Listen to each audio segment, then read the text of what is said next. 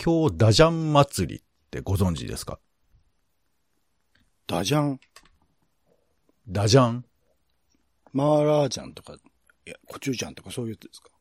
あのね、あの、ミャンマーあるでしょ？ミャンマーって国。はい。ミャンマーの、えー新年のお祭りっていうのがあって、ほうほうほう。なんかね、もう水浸しになる祭りっていうのがあるらしいのよ。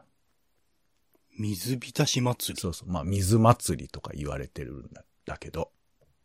うんうん。でも、それでまあ、毎年こう、えー何？なんかこう、みんな楽しむっていうか、もう、何？えー博多どんたくみたいな感じなのかな？九州で言えば。えー東京で言ったら何なんだろうな。そう、ピンとこないけど、えー三社祭りみたいなことなのかな？まあ、東京にもあの、えっと、清澄白河の深川の方に水かけ祭りってありますそうなんだ。へえ。じゃあまあそういう感なじなのかな。うんでももっとびちょびちょなんだと思いますよ。その様子だけ見てる限りはね。そのうん。うんうんで、その、東京版ってのがあるらしい。ですよ。お？それが東京ダジャン祭り。へーということで、なんかたまたま調べてたら、あ、こんなのあるんだと思って。うんうん。で、この前ちょっとパッと勢いで行ってみまして。うんでそしたら、あの、日比谷公園の中でやっててさ、ほうほ日比谷公園のあのステージがある一角を、う。うん。ちょっと仕切って、で、そこに出店みたいな、屋台みたいなものがわーっと並んでて、で、そのステージのところでは、なんかロックバンドが演奏とかしててさ。ほら。そうそうそう。ミャンマーの？ミャンマーの人たち。うーん。で、まあなんか俺はちょっと少し勘違いしてて、あの、東京ダジャン祭りだから、まあちょっとその、えー、なんかミャンマーの文化に触れるイベントぐらいに思ってたんですよ。うんうん。ところが、どうした？もうね、もうその一帯もミャンマーの人ばっかなのよ。もう日比谷公園というかもう、日比谷公園の、えーに行くルート霞が関とかかな？え？日比谷の駅とかが、もう、ミャンマーの人でいっぱいになってて。へーあ、でも、見てわかる感じなんですね。まあまあまあ、ちょっとなんとなくではありますけどね。で、その公園入って、あの、ベンチ座ってる人とかも、あ、ミャンマーの人だよな、多分な、みたいな感じだとか。なんかなんとなくだけど、うんちょっと皆さん近づいてるというか、その、体が近い感じなのよね。うんうん。そうで、それでもう、うわーっと集まっててさ、で、その中に入る、入らないと、まあ、ちょっと始まんないと思って入ったんですけど、もう熱気がすごいからさ、なんか入ったはいいけど、これどうしようかなっていうかさ、あの、もう売店に行くのもちょっと、うーん、ちょっと照れちゃうなーみたいな感じになっててさ。うんうん。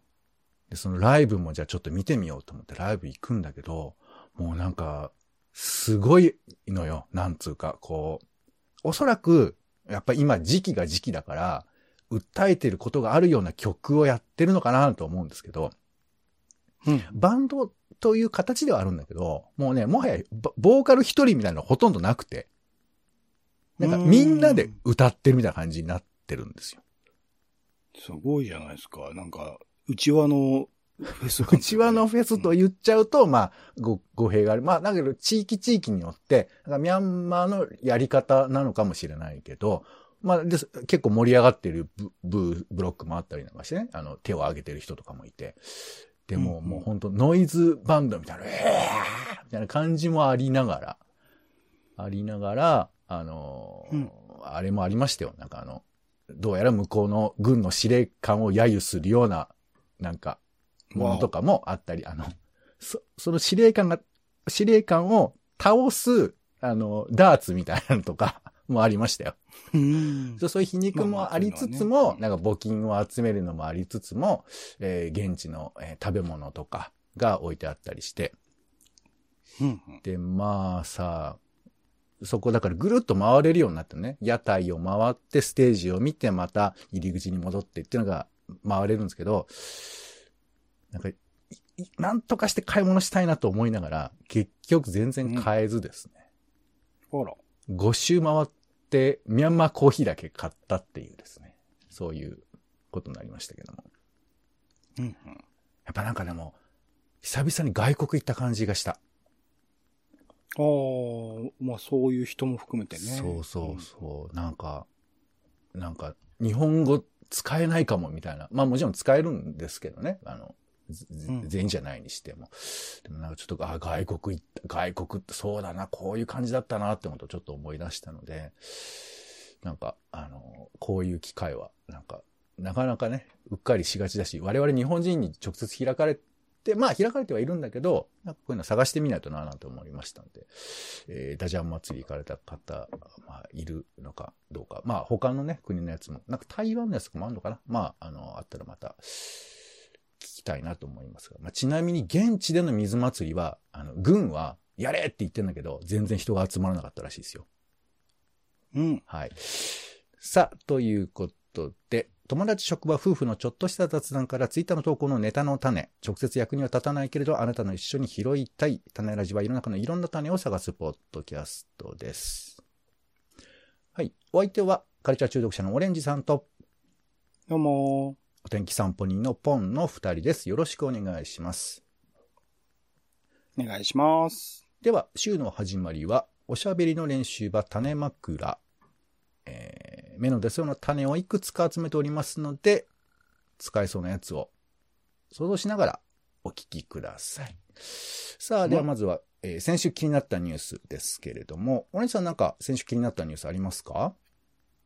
今、コーチェラっていうね、えー世界で一番大きな規模の音楽フェスがやってますね。えー、それはオンラインでそれの配信、はい。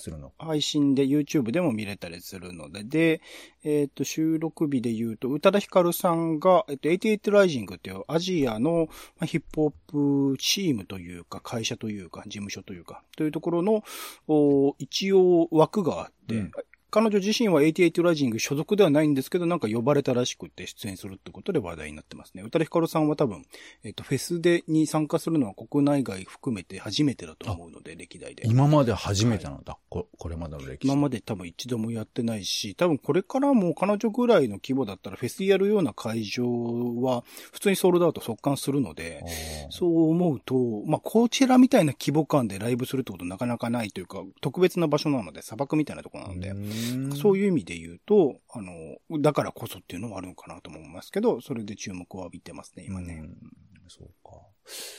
まあなんかあれだね、はいライブもまた復活していくような感じがして嬉しい気もしますね。とはいえ第7波みたいな感じもありますからね。まあどうなのかっていう感じですね。はい。うんありがとうございます。では、私が拾ったニュース3ついきましょう。えーまず1つ目です。封印されていた300人以上の戦争証言、公開向け一歩前進、慎重だった自民含め、えー都議会主要会派が前向きにというニュースです。えー東京新聞の記事ですね。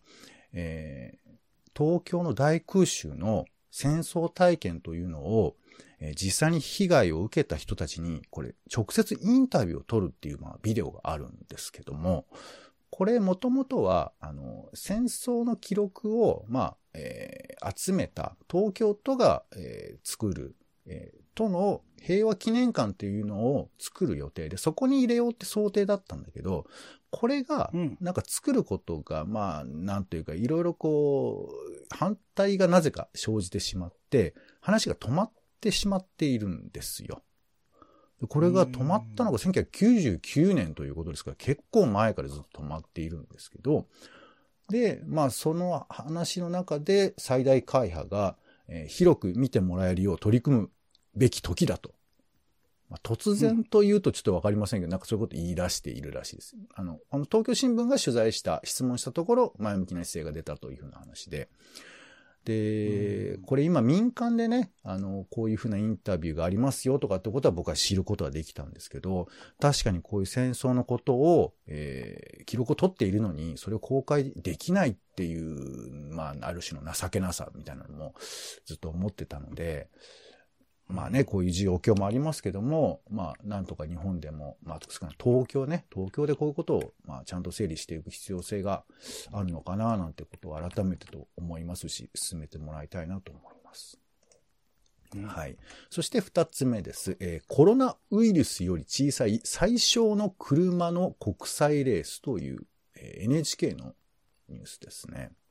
えーうんなんかですね、コロナウイルスより小さいというから、まあめちゃくちゃ小さいんですけど、えっ、と、うんナノカーって呼ばれている、これ一応大きさが2ミリの100万分の1の2ナノメートル余りって書いてあるんだけど、まあちょっとよくわかりませんけど、まあ激小さいんですけど、まあ見えないですかね。そうそう。なんかこの写真なんかを見ると、なんか紫色の粉のように見えたりもするんですけど、まあ、この、これをまあ一応車と称して、なんか一応ね、えっ、と、どこかからどこまでどれぐらい移動できるかっていうふうなことを競うみたいなことらしいんですよ。で、これ、まあちょっと細かいことはもう読んでいただくしかないんですけど、まあ簡単に言うと、あの、まあ古くはミクロの決死権ってことですけど、ちっちゃい機械が作れたら、いろんなことが解決できるじゃないですか。うんうんうんうんうん。まあ、分子ロボットみたいな言葉があるらしいですけどね、医療分野だったりすると。だから、うん特定の細胞に薬をチュチュチュチュと届けるみたいなこととかさ。だからめちゃくちゃちっちゃい機械を作ることが、まあ様々な、えー利便を、えー向上できるんじゃないかっていうふうなことで、その技術向上のためのレースらしいんです。へで、これが結構いろんな国が参加してて、日本、アメリカ、えー、あと、なんだっけ、スペインか。まあ、8カ国ぐらい参加していて、で、日本は、えー、まあ、1位を取るべく頑張ってまして、で、今回1位になったの。ーあらそうそう。だからこれすごい喜ばしいことで、えーうんうんうん。と、日本とスペインかな？んか同率1位みたいな感じらしいんですけど、うん。そう。前回はね、途中棄権だったらしいですから、まあ非常に良かったなというふうに思うんですけど、一丁このよくわからない、あの、ナノカーの、えーレースなんですけど、まあこういう風なものがもしかしたら、例えばオレンジさんの体の中のウイルスをやっつけるみたいなこととかにつながるかもしれないと。まあそんなニュースですよ。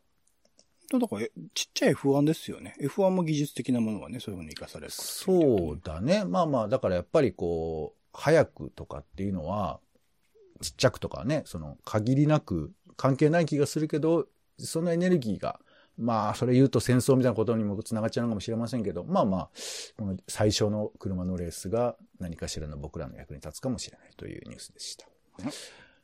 はい。そして3つ目です。えー Amazon プライム日本だと Apple TV より407倍人気、Apple が分析結果を公開というニュースでして、なんか俺これ不思議なニュースだなと思うんですけど、なんか Apple が自分たちのサービスがどれくらい使われてるかみたいなことの分析を発表してて、で、うん Apple TV ってあるでしょ ?Apple TV が1だとし僕大好きして、えーあ、でも Apple TV プラスじゃないのか。Apple TV なのこれって表には Apple TV と書かれてますけども、なるほど。えー TV& ムービーストリーミングって書いてますけど、これうんと他のアプリどれぐらい比較で数があるかっていうことなんですけど、日本が、えーあ、に日本の場合ね、プライムビデオが107倍って書いてあるんですよ。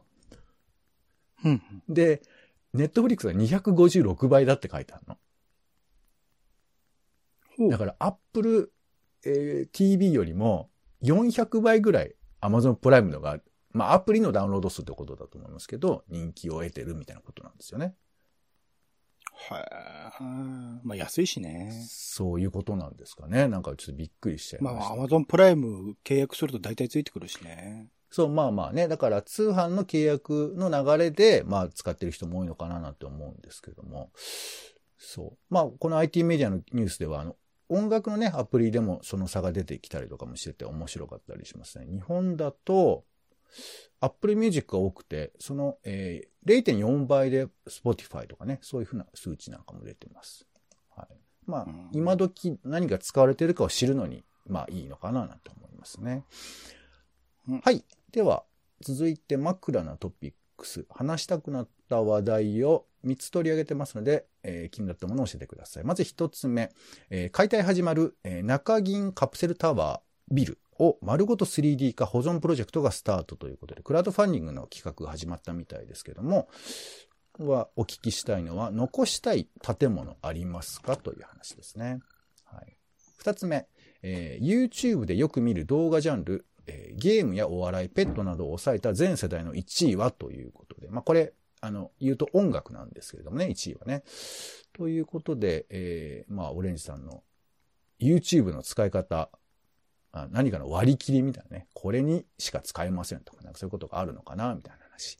そして3つ目、えー、アンカーが7000円を切るスマート体組成計、えー、筋肉や水分量など16項目をスマホ管理ということで、体重の記録って結構めんどくさいじゃないですか。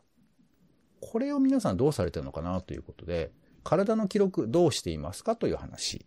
はい。この3つですが、オリナさんいかがでしょうか？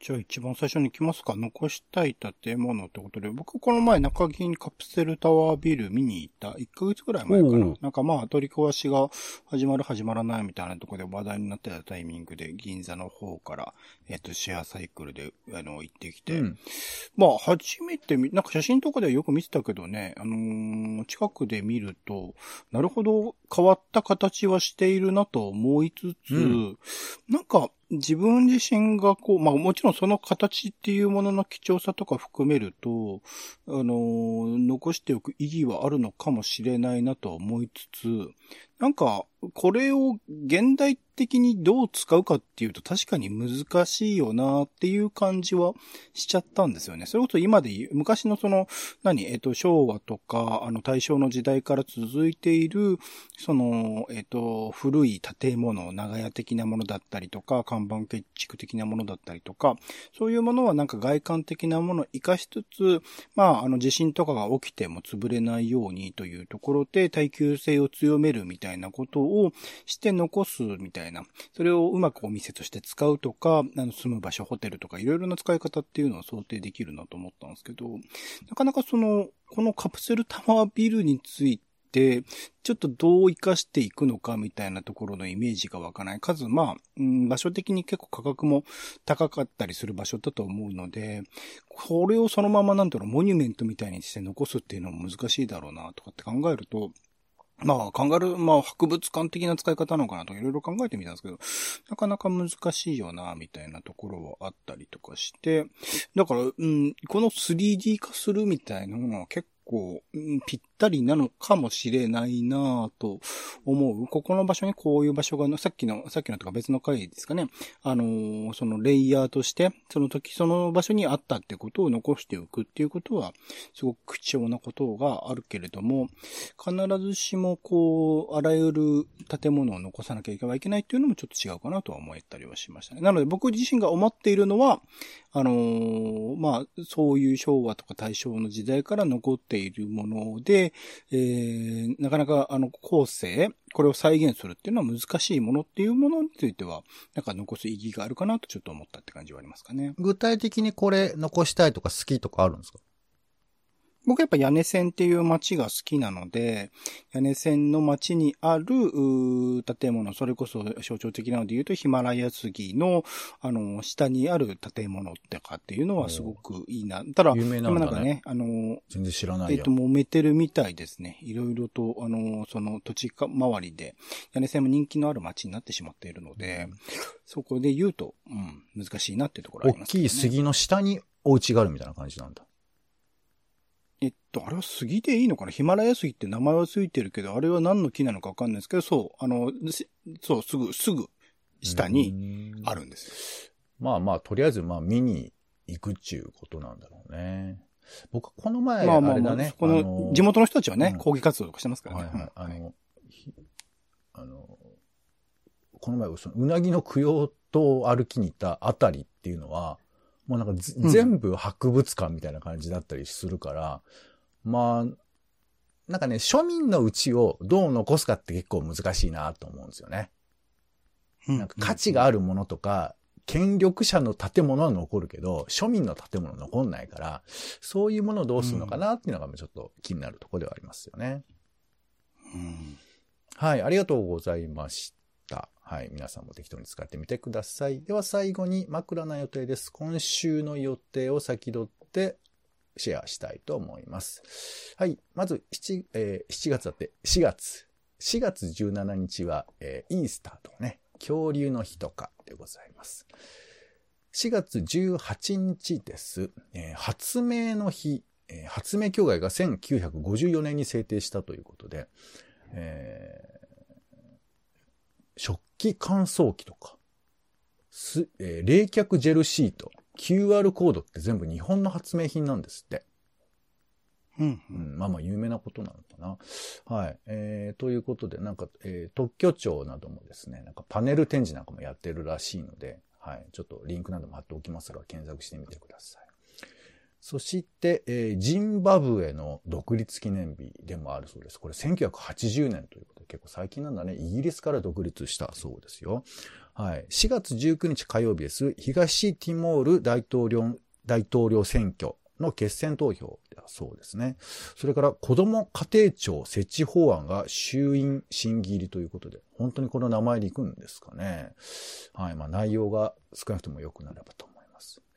それから地図の日ということで、伊能忠敬が、えー1800年に、えーこの日に出発したということですね。はい。それからベネズエラの独立宣言の日、えー1810年、えースペインから独立したということで、結構この独立ってね、なんかふ、ふと気がつくと、やっぱりヨーロッパから独立してるんだなっていうのがね、気がつきますよね。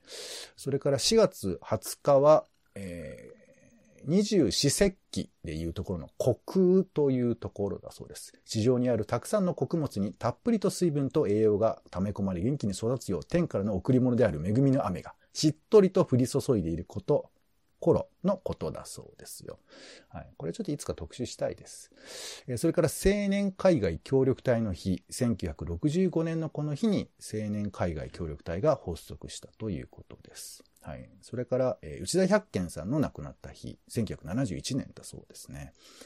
えー4月21日は、えーエリザベス女王の誕生日、96歳になるそうですね。それから民放の日だそうです。はい。一番最初に放送した民放というのは CBC、中部日本放送だというのは有名ですよね。えー同年9月1日なわけですけども、えー予備免許が与えられたのがこの4月21日だそうですね。4月22日金曜日は、えー X ゲームズ、えーそれからアースデーですね。4月23日土曜日はアジア太平洋水サミット。はい。それからサンジョルディの日ですね。4月24日日曜日はスロベニア議会選挙、それからフランス大統領の決選投票ということですね。マクロンさんとルペンさん、どちらが勝つのでしょう。はい。それから植物学の日ということで、えー牧野富太郎さんが生まれた日、えー1862年だそうです。この方が94歳で亡くなったということですね。えーなんか朝ドラのテーマにもなるとか聞いております。はい。では、最後に、今週使いたい枕を、オレンジさんお願いします。7日レースでお願いします。はい。7日レース、ありがとうございます。はい。といったところで、種ラジ種枕は以上です。ありがとうございました。お相、うん。お相手は、えー、私が手に入れたミャンマーのコーヒーパッケージには3本の指が書かれておりました。ポンと、オレンジでした。種ラジ、また。種ラジは、ほぼ毎日配信をするポッドキャストです。Spotify や Apple Podcast にて登録を。更新情報は Twitter。本編でこぼれた内容は、公式サイト、種ラジ .com をご覧ください。番組の感想や、あなたが気になる種の話は、公式サイトのお便りフォームから。お待ちしています。